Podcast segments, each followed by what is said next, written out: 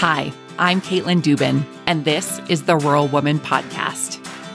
I'm a first generation farmer who married into agriculture. Born and raised in a city, I was so unfamiliar with where my food came from, but I was determined to figure it out.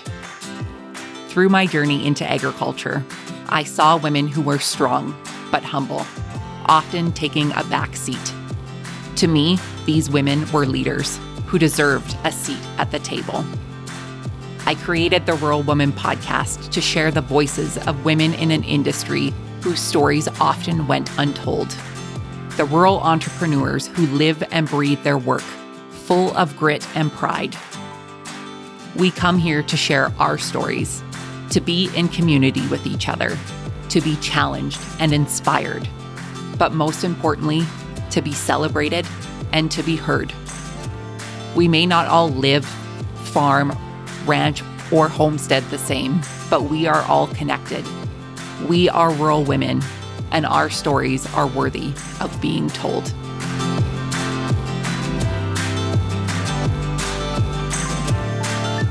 Hey everyone, welcome back to another episode of the Rural Woman Podcast. Today you'll meet Anna Bowen. Anna is a dairy farmer, farm business consultant, and freelance writer living in West Wales, United Kingdom. She and her partner are in contract farming agreements milking 300 spring calving dairy cows managed on a grass based system. Anna's off farm work focuses on low input dairy farms, but also covers other dairy systems, beef, sheep, and soil science. She writes for the Farming and Rural Press and on her own website. In 2020, Anna was awarded the Nuffield Farming Scholarship to research how the dairy industry can rear calves in a more ethical way, looking at the best ways to use sexed semen and breed dairy beef and the feasibility of keeping cows and calves together. Her scholarship also looked at lessons the dairy farming industry can learn from horse racing about social license. I am very excited for you to meet Anna, and Anna is my first UK farmer on the podcast. So I was very excited to chat with her, obviously, for all of the work that she does, but because we are adding another pin in the map for the Rural Woman podcast. Before we get to Anna's interview, I just want to say a warm hello and welcome to our newest member on Patreon, Irene H. Thank you so much for joining the other patrons in supporting the Rural Woman podcast through Patreon. Your financial support keeps these amazing stories from these amazing women coming through your earbuds. And if you are listening to this and would like to support the show in any monetary way that you can, head on over to Patreon.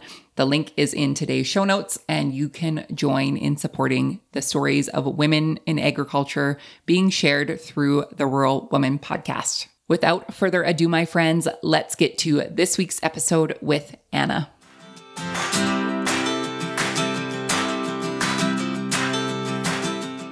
Anna, welcome to the Rural Woman podcast. How are you today? Yeah, I'm really good. Thank you. How are you? I'm doing very well. I am so excited that you're joining me here on the podcast. Anna, I think, no, I know you are my first guest from across the pond here on the podcast. So I'm I'm very excited to have a fellow rural woman with the Americans think that we have an accent. So I don't know. For the listeners who are unfamiliar with you, Anna, tell us who you are, where the heck you're from, and how you got your start in agriculture. Hey, so um, I'm Anna Anna Bowen, and I live in Wales in the UK. So it's a small, it's a principality, it's part of the United Kingdom. So a lot of people around the world haven't heard of Wales, but it, it's a country to the west of England. There's about 3 million people living here, and it's pretty rural. And I am a dairy farmer, and I'm also a farm business consultant and a freelance writer. And my start in agriculture, was born into it. So my father and brother now run the family dairy farm. And that's been in the family for about 100 years, or at least the dairy herd has been, the farm's been, been around for longer than that. So I grew up on a farm, so it's kind of around animals my whole life. And then I went to agricultural college, went across to England to the Royal Agricultural College in Cirencester and did a couple of degrees there. But I kind of started like my professional work in agriculture then as a teenager. I went to work for a local farm business consultant. Um, started working with him when I was 14. So yeah, I've always kind of been around animals and then also around agriculture in that professional sense as well. The history of your family farm just sounds so incredible to me. And to know how much history and lineage there is. Do you know about the generations before you? Can you share some stories or share some facts about your family farming uh, before your generation? Yeah, so the first generation actually on the farm would have been my great great grandfather. But before that, the farm was owned by relatives, but not not Bowen. So I think it was the aunt, my great great grandfather's aunt owned the farm. So at the time, it was there were a couple of farms that were all sort of owned together. They left it to my great great grandfather, and then he had I think nine children. So they actually split all the land and property between the nine children. And my great grandfather got the home farm and the main house um, in the land parcel. He's a dairy farmer, but he got into pedigree Friesians. So in 1924, he set up his herd of pedigree Friesians. So it's one of the oldest herds in the UK. And he, my great grandmother then was quite a bit younger than him, um, but he also died quite young. So she she managed the farm after he died um, and kind of ran it, kept going with the pedigrees, which was something that he was really interested in, and raised my grandfather and my great aunt. And yeah, my grandfather took over the farm, then my brother did. So my father did, and now my brother is there as well. So they've gone, like a lot of people in the UK, they've gone more down the Holstein route. So they've got pedigree Holstein Friesians now.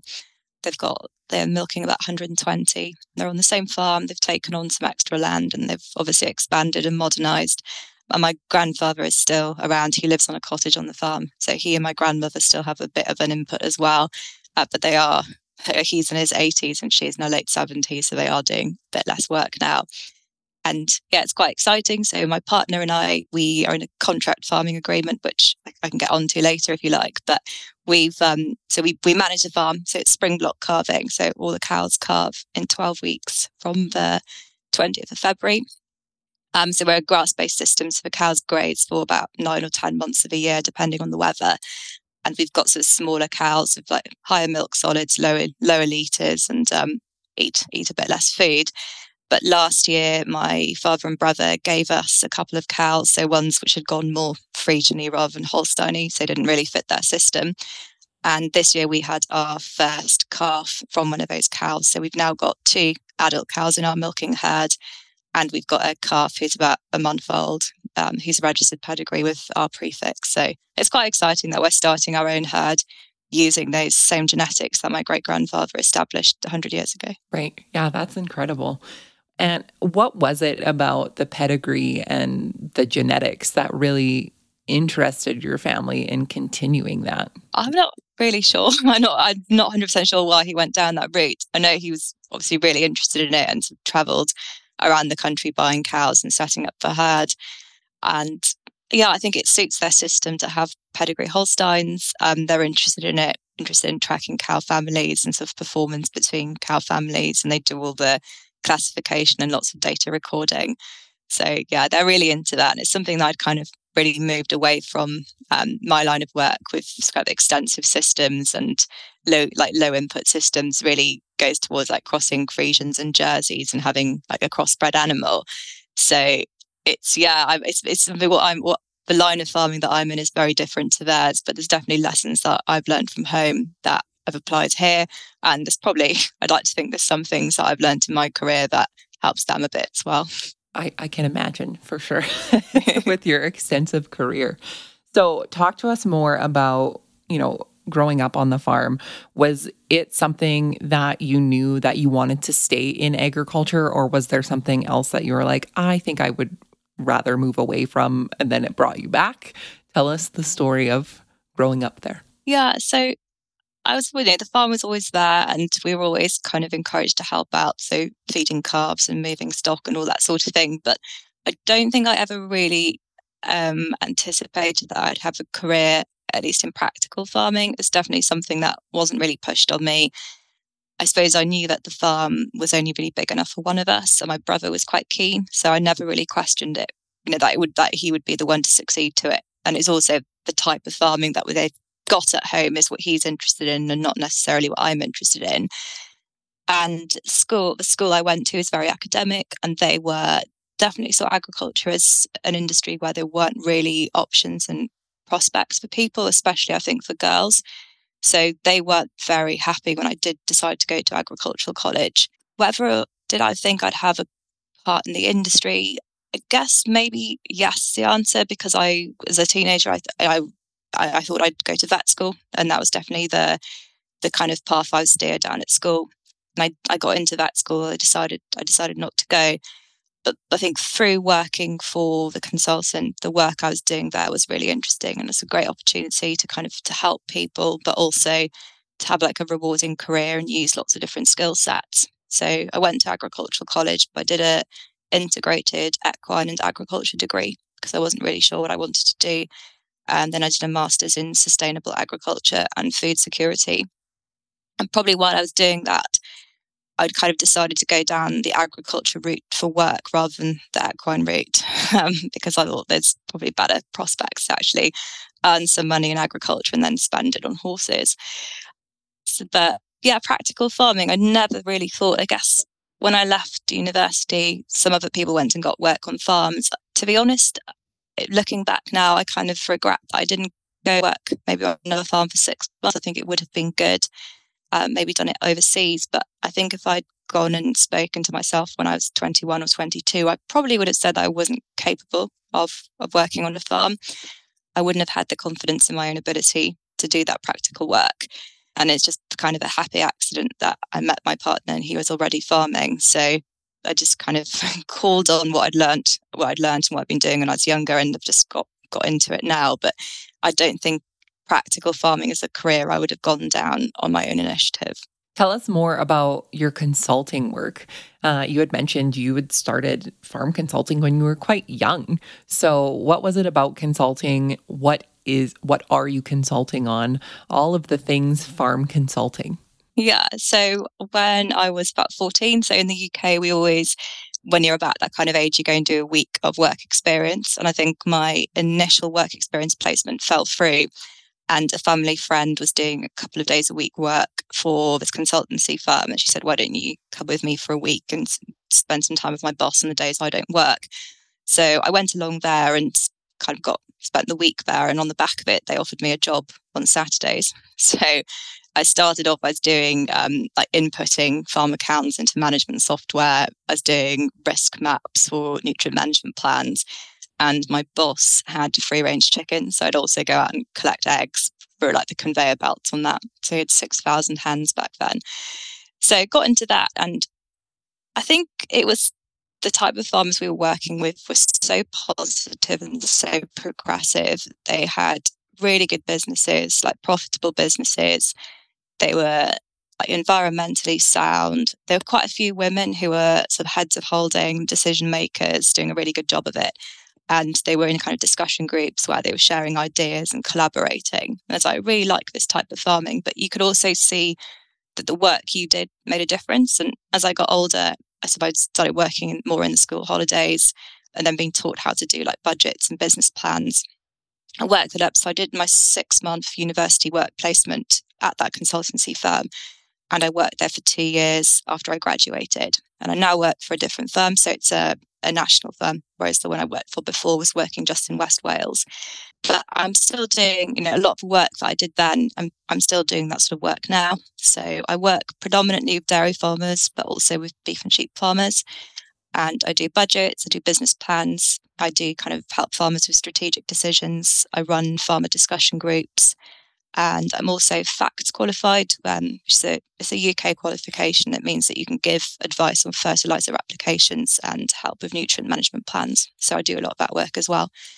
And yeah, it's great. Like, no, no day is the same. I get to work from home. I get to go out and see farmers, and I guess you see you see like the very best and the very like I wouldn't say the worst of industry, but you see people when they're in quite bad places. So I could be seeing somebody one day who is, you know, top 5% farmer who just wants, you know, help with an application or just, you know, some to sound out an idea. And then another day you might be called in by a bank manager to find out, you know, to get a rescue plan together basically for a farmer who can't really see their way out of a situation they're in, but need some advice and help and a plan to get themselves into a better place.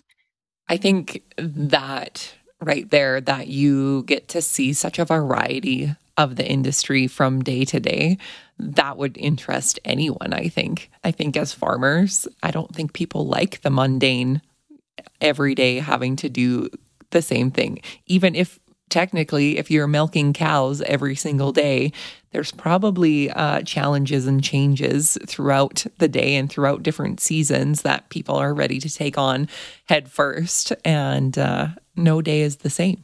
Yeah, So I'm curious when you are consulting with farmers and whether, you know, it's a sheep farmer, a dairy farmer, all of the things, through the variety of people that you meet with um, and connect with, how would you say, how progressive are the farmers that you are meeting with? I think that is probably the easiest way for me to ask you how progressive are they? Are they doing it the same way that their grandfather did and their great grandfather did? Or are people open to change? Are they open to new ideas? There's a variety. So, a lot of the farmers that I deal with would be really progressive. They'd be so we're mostly grass-based systems. So when it comes to technology, you know, things are things are quite simple. So you're looking at fairly simple parlors, as little machinery as possible. So you wouldn't say like we're not i'm not dealing with like cutting edge technology every day but really progressive in terms of ideas open to new suggestions lots of sharing information within farmer groups but also going to conferences reading articles learning um, and always like questioning what they're doing and trying to do better the industry as a whole is you know is really is has that whole spectrum from people who are always trying the newest thing and always pushing themselves through to people who are, you know, really traditional and running farms, you know, very much like their grandfathers did. And uh, obviously they've got tractors and there's a certain amount of computer work that has to be done now, whether you do it or whether you're getting somebody else to do that for you. But there would be some people who are really traditional. I wouldn't necessarily work with them day to day because they're not necessarily the sort of people that engage with consultancy. But I might go out and take some soil samples for a sheep farmer where it is, yeah, like a really traditional hill farm in Wales, where if you kind of take out the really obvious modern bits, a lot of what's going on is is very similar to what was happening 50 years ago with breeds and management and stuff. Yeah. Yeah. And like like we said, there's just such a variety. And for me, like I had said to you before we started recording, I I'm relatively newer to this industry. I didn't grow up in the industry. I, you know, found my partner and married him and dove headfirst into this industry. And I've never come across anyone where I've thought they've been farming wrong. Yeah. They just do it differently. And you know, the same can be true from country to country. The way that we run our systems here might not work for for the UK and vice versa. So I'm also curious to know. I have my whole list of questions, Anna, and I've just been like going back and forth on all of them because I'm so excited to talk to somebody who does it differently in a different country. So, uh, in Canada, um, as you know, we have the quota system for our dairy industry. Uh, what does the dairy industry in the UK look like? Um, comparatively speaking, to Canada's quota system and to, let's say, what the US does? So when I was out, I came out to Canada last May and met a couple of dairy farmers, and you've got the quota system. So in the UK, it's like it's yeah, it's really different. There was a quota system at some at one point. I can't remember when. I can't remember quotas, but they did they did exist here. Certainly not within like my professional life. So milk contracts here, there's probably, I'd say, two predominant types of milk contracts. So, what we call like a liquid milk contract and a solids milk contract. So, a liquid milk contract, you will need to meet meet certain levels of like hygiene. You'd need to meet certain fat and protein percentages. But once you hit those percentages, you've generally got one milk price which will change through the year as like supply and demand changes and the market changes. But you're paid really on the output of milk you have, so on the litres of milk you have. And then there's what we have, which is solids contract. So generally, you're selling to companies that make cheese, and we are again, there's a standard there's a standard milk price which is set for a standard fat and protein percentage and for reaching you know, specific levels of hygiene and cleanliness. But we, the higher the fat and protein we produce, the more we get paid per litre. So the, the focus for us is on producing high fat and protein milk of you know good cleanliness um, rather than pumping out lots and lots of litres per cow. So we'd rather slightly fewer litres and higher milk solids than just getting to really high litres. And that dictates the kind of the breed of cows you have as well. So solids contracts, you tend to have a smaller cow with more jerseys. But yeah, the milk market in the UK, so there's lots of different buyers. So we sell to a cheese, um, a cheese processor. They make the cheese in North Wales, but it's, well, the company was Irish. The company's now been bought by an American, um, an, an American company now bought them out then there's other people who would be on um, like liquid milk contracts, so milk that goes into bottling to be, you know, to be drank. Yes, there's lots of different milk processors, and there's some who cover the whole of the country. So Arla is the biggest milk buyer in the UK. They're a Danish company, and they also buy lots of milk in continental Europe. But then there'd also be quite localized ones. So somebody uh, like Long Clawson, who makes Stilton cheese, that they they can only buy milk from a restricted geographical area to make Stilton cheese. So that's quite localized. And there'd be also there'd be there'd be smaller companies that are localized as well. So there's lots of variety. So you see overall trends in milk price, which come to like market pressures and supply and demand of milk. But there's also quite a lot of variability between companies just based on what what's going on with them at the time. So how does that affect let's say, herd sizes for farmers in the UK? Are they very conscious of their output of how much they're producing, if they're producing too much, number of cattle? What does that look like for you? Uh, yes, I guess yeah. Because coming back to like your quota, you're restricted on yeah on the number of cows you'd have or on the volume of milk you'd produce. Yeah, so pressures on herd size in the UK would be more to do with, I guess, land availability and infrastructure. So you'd be to how much land you've got and how much cows you can hold there.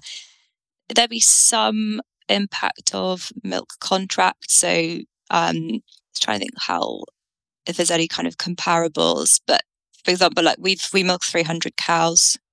That fits for kind of where we want to be, what, what our of end of year figures need to look like it also fits the land. So Wales is just going into some quite strict nutrient nutrient rules. So not not necessarily as strict as they've what they've got in the Netherlands, but it does restrict the stocking rate on your farm. So we actually couldn't have more than 300 cows now. Like practically we could because we could import feed and we could have a higher stocking rate. But because of those regulations, we'd be capped about at about 300 cows. So that restricts it. Things and then infrastructure, so like the number of cubicles you've got. So the number of, I think what the word is, you don't use cubicles in Canada, but the, so the size of the cattle sheds you've got, the storage, the slurry, the size of your parlour, those things would cap it as well. And like know, the price of buying cows as well uh, would also would also impact on it. Milk contract can impact things like your calving pattern. So we tend to see like a, fl- a spring flush in the UK. So when the oily, well, like when the housed cows go outside, most the majority of herds in the UK would be housed over the winter there's not many places in the country where you'd be able to keep milking cows out all year round. But as the cows go out of shed in the winter, there's a generally a, an increase in milk supply. And then also when the spring block calvers like myself, when we start calving and we get to peak, there's a there's a spring flush then. So a lot of milk companies want a level supply of milk all year round to help with their processing. So some of them wouldn't take on a new spring block calving herd, but they would take you on if you were all year round calving or autumn calving. So that does mean that some people getting into dairying, um, this the system of farming they have is um, I wouldn't say restricted by, but it's influenced by the milk processors that will pick up milk from their farm. So they might go to have a spring and an autumn block because the milk buyer wouldn't take just a spring calving herd, that sort of thing. So that's yeah, it's, it is very different to your quota system in terms of pricing and the restrictions on you as well. Yeah. Yeah, for sure. Well, all I know is that I feel like dairy farmers are probably the hardest working farmers uh, out of all of us. They would agree, I'm sure. Uh, those cows have to be milked twice a day, every day. They don't take a holiday. So no matter what country I think you're in. I don't think cows take a holiday. So you had mentioned something before about the contract farming that you and your partner do. I had read a little bit about your contract farming through um, your website and the articles that you've written. Tell us more about it and uh, how that works for your farm. Yeah, so we're in a contract farming agreement. So if anybody's been out to New Zealand and knows about their share farming system, it's kind of quite similar to that. It's not as widespread in the UK, but we do see like more and more contract farming agreements coming around every year, and it's also established in the arable sector here. So what it effectively means is that as I, don't like to use the term new entrants for me because I came from a dairy farm, so I'm not necessarily new entrant, but I'm a new dairy farmer in that I haven't inherited a family farm or business. What contract farming has allowed us to do is to get started on dairy farming with you know, a fraction of the capital that you'd need to take on a tenancy or to buy a farm. So the farm that we're on mm. is owned by somebody else. They so own the farm, so they supply the land, they supply the infrastructure, and they also own all but two of the cows. And then we run a separate limited company which is contracted in to manage the farm for them. So there's a bank account which the farm owners own, and the milk the milk check goes into that. Any sort of cattle sales go into that, and then like your variable and your overhead costs for running the farm come out of that. So fertilizer, feed, electricity, all that sort of stuff. That account also pays us a monthly fee, and that's for us to run all the labour and machinery on the farm. So we employ all the staff we actually own all the machinery and then we cover like fuel costs, machinery repairs, and any contracting costs. So we don't do our own silage, for example. We we we pay somebody to come in and do that, and the monthly fee that we're paid covers that. And then we get a return on capital payment for the machinery we use on the farm, and the farm owners get a per acre payment for the land they supply, and they get a 10% return on the cattle and the infrastructure they supply. And then at the end of the year, the profit um, gets split between us and the farm owners. And the the idea is that the contractor gets the bigger share of a profit because we're the ones who are effectively managing the farm. But we're kind of encouraged and like we want to reinvest that money into the farm. So when we got here, we bought half the machinery on the farm. And since then, we sort of reinvested our profit or our share of the profit then to buy the rest of the machinery. So it tends to work that you start off with the machine, buying the machinery, then you start buying cows. And then in some some agreements, you might then start buying land depending on what the farm owner wants. Um, you know, that's kind of up to them. And there's different ways to structure the agreements, but that that's the way ours is structured, and that's a fairly fairly standard contract farming agreement. Yeah. And when you're talking about it being a truly a new farmer, that seems to be logically one of the only ways that you can get into farming and be a farm owner. And I know here in Canada, like land prices and the cost of equipment and all of those things, it is unfathomable to me of how somebody could just walk off the street and be like, I am going to be a farmer and I am going to own a farm and I'm going to have cows and I'm going to have land, I'm going to have irrigation, all of those things. Like, that doesn't happen anymore. So, this is a way that somebody can have ownership over the farm and ownership over you know what they're doing i was i was part of a, a conference this past winter and one of the speakers um, one of the points that he made for some reason in the last 20 years the word farm laborer has become a dirty word or a job that's not sexy. Uh, people want to be farmers, they want to have ownership in things. And I don't blame them, you know, back-breaking labor to produce food. It's it's a long it's a long day at the end of the day when you go home and you know if people want to feel that ownership they want to have their say in things and they want to be a part of something like contract farming seems like a great way that it's beneficial to both the farm owner and the laborer who wants to have something more. Yeah, it's really it's really good, and I think a lot of the focus on the UK in terms of new entrants has always been on people getting tenancies and people owning farms. And I think for For systems that are less um, capital intense, so things like you know sheep farming, becoming a tenant farmer is achievable. It's, it's achievable for quite young people once you've got the sheep. You know, sheep and a quad bike is really kind of uh, what a lot of systems, that's all they need. But for dairy farming, even getting into a tenancy, you need a huge amount of capital. Like, you know, 100 cows is at least £100,000 to buy. Then there's the basic machinery you need on the farm. There's having cash in the bank to cover you until your first milk check comes in. There's a huge amount of capital needed to get started in tenant farming without without even thinking about owning a farm. So contract farming does let you get in on, you know, much, you know, you need far fewer savings to get into it. But I think one of the things as well is that, you know, being a farm manager, which is what my partner did before we went contract farming, is is a really good career. Like it's a really good career here in the UK at least. It's well paid. And because you are employed, you've got holidays and sick pay and all that stuff as well. So yeah, I think sometimes we maybe need to stop thinking so much as land ownership being the end goal. And it's maybe it's probably easier in the UK as well because if you're setting up a dairy farm, you don't have to go out and buy quota, which obviously you've got, which really struck me as a real barrier to, for new entrants. But land is expensive, buildings are expensive, cows are expensive.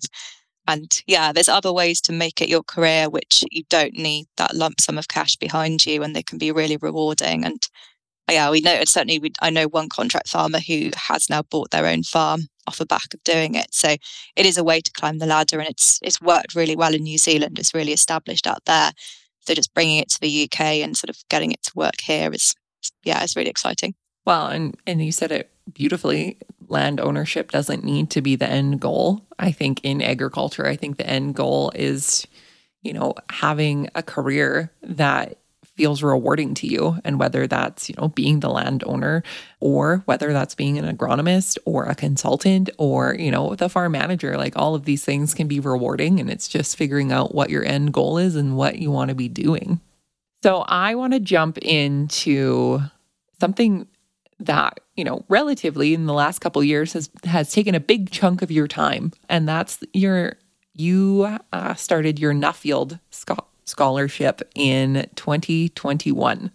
So tell us, for those who don't know what the Nuffield Scholarship is, start there. What is it, and uh, how did you come about it and receiving that scholarship? So Nuffield Scholarship. So they started off in the UK, but there's now there's lots of different countries around the world um, that offer them, and there's also Nuffield International, which picks up scholars from countries that don't necessarily have their own sort of Nuffield organisation. So it's a travel scholarship for people working in agriculture. So lots of practical farmers, but also depending on the country, there might also be people working in allied industries. And it's usually, at least for COVID, um, it was a two-year two-year scholarship. So you got the scholarship, and two years later you presented a report on what you'd been at and you'd been learning. So you put in an application with a subject with a specific area of agriculture, a specific topic you want to learn more about um, and study. And then, depending on the country, it's normally um, eight weeks of independent travel and also a two week conference where all the scholars from all over the world meet up at the beginning of the beginning of the process. And some scholars in some countries will also do what's called a global focus program. So they travel, I think it's for six weeks. They travel as a group um, all over the world. They go to lots of different countries. And that's kind of organized for you. So you go on specific visits on specific days, whereas your independent travel is kind of up to you, up to you to put together. And yeah, 20 in the UK, there are 20 Nuffield scholars every year, roughly 20, not always exactly that number, but around that number. And I got, so I was given the scholarship in 2020, in October 2020. I'm a 21 scholar and uh, yeah, it's been extended. My scholarship's been extended because of COVID. So I should have presented last November, but it took a while to be able to travel at all. So I will actually be presenting it this November. I've finished my eight weeks of travel. So I'm now in the process of writing up my report. And what was your topic uh, that you are presenting on? So, my topic, the working title is Can the UK improve the ethics of its dairy calf management whilst retaining profitability? So, looking at, I guess, three or four key areas. So, starting off with how the industry can use sexed semen to reduce the number of dairy bull calves born, and then how you can find markets for dairy bull calves, but more, so for dairy beef calves, because obviously the use of sexed semen means that dairy bull calf numbers are you know falling all the time. So how can you market dairy beef into the beef sector to produce good calves in terms of genetics and management that fit the specifications of a red meat sector? I also looked at cow calf contact system. So, is it feasible to keep dairy cows and calves together? Um, because that's one of the big challenges I think the dairy industry has now, especially as so many countries around the world have banned um, euthanasia of healthy calves. So that that's not, although it's got challenges in terms of how to manage dairy beef calves, the euthanasia bit is, is isn't isn't happening. It's not allowed to happen in so many parts of the world now. And then I also looked at lessons the dairy industry can learn from the racing industry um, in terms of maintaining social license. What have been some of your biggest takeaways from your time studying? So I started off by going to Denmark, and they have just completely, I'd say, like nailed the whole dairy beef system. Like they've got a fantastic system in terms of calves from the dairy herd entering the beef sector, being raised and producing a, a, meat product in Denmark that consumers want to buy. And they just their whole system is brilliant. And they've also got really great use of sexed semen, really great use of genetics for producing beef from the dairy herd. And just the whole supply chain there is integrated and linked up and it's fantastic. So that was my first trip. But I sort of left it and I was like, well, this is this is the answer. It's here in Denmark. Um, and then, yeah, I guess the other really great takeaways have been around keeping cows and calves together. So I've seen that sort of system now all over the world um, on very different scales and seen it work really well in different systems as well. And I think I saw it a lot of it in Scandinavia on quite small herds, which were mostly completely housed with summer turnout robots. And I was looking at it and going, these types of systems, they work, but they also work because in Scandinavia, they have got lots and lots of robot herds. Norway's got a quota system like Canada. So the I think the average herd size in Norway is about 30 cows. So it's really small. Uh, but then in January, I went out to New Zealand and I met a farmer there who is doing it on a standard milk contract. So he's not getting paid any extra for keeping the cows and calves together. And he runs an extensive grazing system like we do here. Um, and he was making it work, and the cows were, you know, were walking quite far they were in a normal parlor and that was that was the kind of the visit that was like this is this is brilliant because this shows that it can it can work it's just a case of like how you kind of adapt your infrastructure and stuff so those were the two probably the two like really great mess like the great visits in terms of actually finding solutions to to the questions i was asking right well and like you said knowing that these ideas actually are working other places. And now, how do you bring those ideas back and adapt your current infrastructure, your current um, where you live, and how your cows are treated, and all of these things? There's just so many different ways of doing. Like I said, there's so many different ways of doing things, and I don't really think there's, uh, you know, necessarily a wrong way of doing a lot of these systems and processes, but it's just how do you adapt and how do you make that feasible for your own operation? Yeah. So, do you have any upcoming travel left or have you done your extensive travel for your scholarship? Yeah, I think I'm finished. So, I've done the 8 weeks and I was yeah, I was traveling for 3 weeks back in January. I went to Australia, New Zealand and um, the United Arab Emirates. And there is a there's a thousand cow herd in Germany that keeps the cows and calves together and they've also got a milk contract in Germany, which offers a premium for milk from cow calf contact herds. Part of me would really like to go out and see them. But I think at some point you've got to sort of just draw a line and say, that's, you know, that's enough. Like I've seen what I need to see. So I have said that I'm I'm finished. I think now that I'm trying to write the report, and the report's due in June, we are still calving and then we're about to start breeding. So it's quite difficult to get away from the farm at this time of year anyway. So yeah, I think I am done. This uh, it's really hard. So I don't think you're ever properly finished. Like there's always something else you could go and see. And see in in the space of two years, there's lots of change in the industry as well. So lots of people have started doing things and changing things. So I guess you could keep traveling forever, but I've had to just draw a line and say, no, I'm I'm finished now. Yeah, absolutely. So for anyone listening who either has never heard of Nuffield or is interested about learning more or seeing how they can get involved, where do you suggest that they go and what do they do? Yeah, so I'm guessing most of your listeners are probably in North America. So I should say that Canada has got a its own Nuffield organisation. So if you Google Nuffield Canada, you will I, you'll find reports from previous scholars and probably the information on how to apply as well, if that's what you're interested in. In the US, then uh, there are American scholars who do it through Nuffield International. So I'd probably look up Nuffield International and you'll get an idea of um, of the application process there.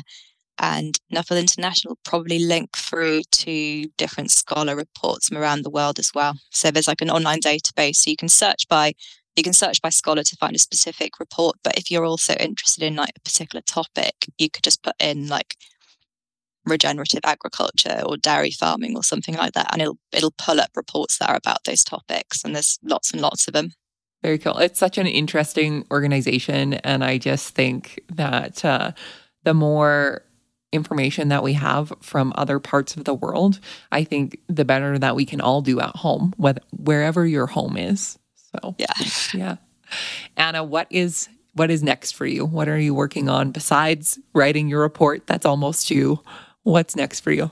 What is next for me? So, yeah, my report's due in a couple of months.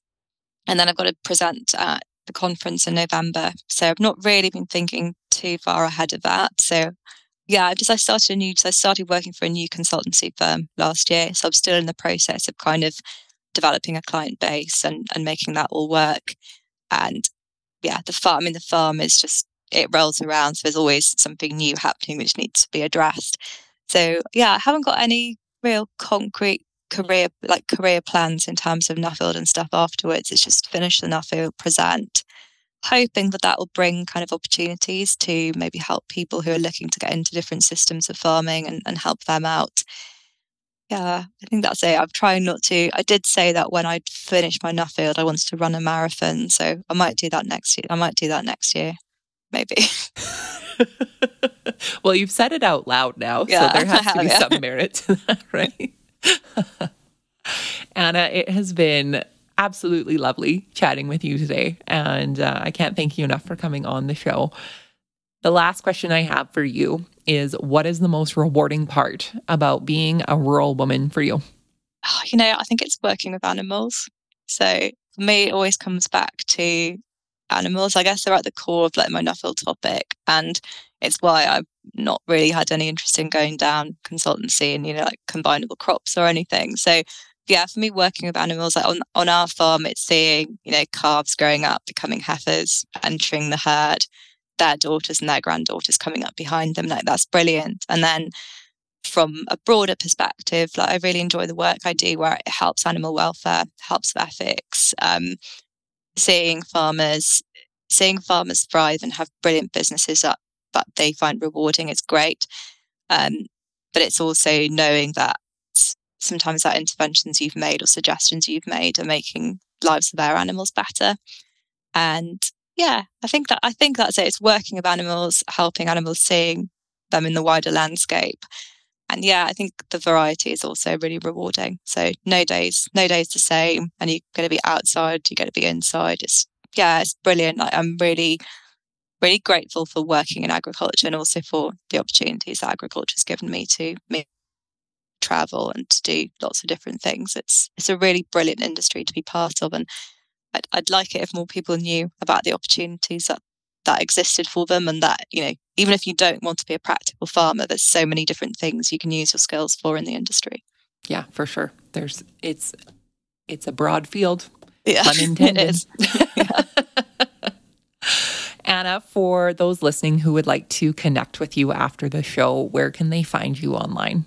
Yeah, so I've got a website. It's annabowenmedia.com. And on that, you can actually sign up to get posts I write come through into your inbox. And I'm mostly on Instagram and it's anna.writes.farms.rides. Perfect. And we will link all of those in the show notes. And we will be waiting to uh to hear more about your Nuffield presentation and all of the good things that are coming from you and that marathon, Anna. Thank you again so much for coming on and sharing your story. I really appreciate it. Thank you.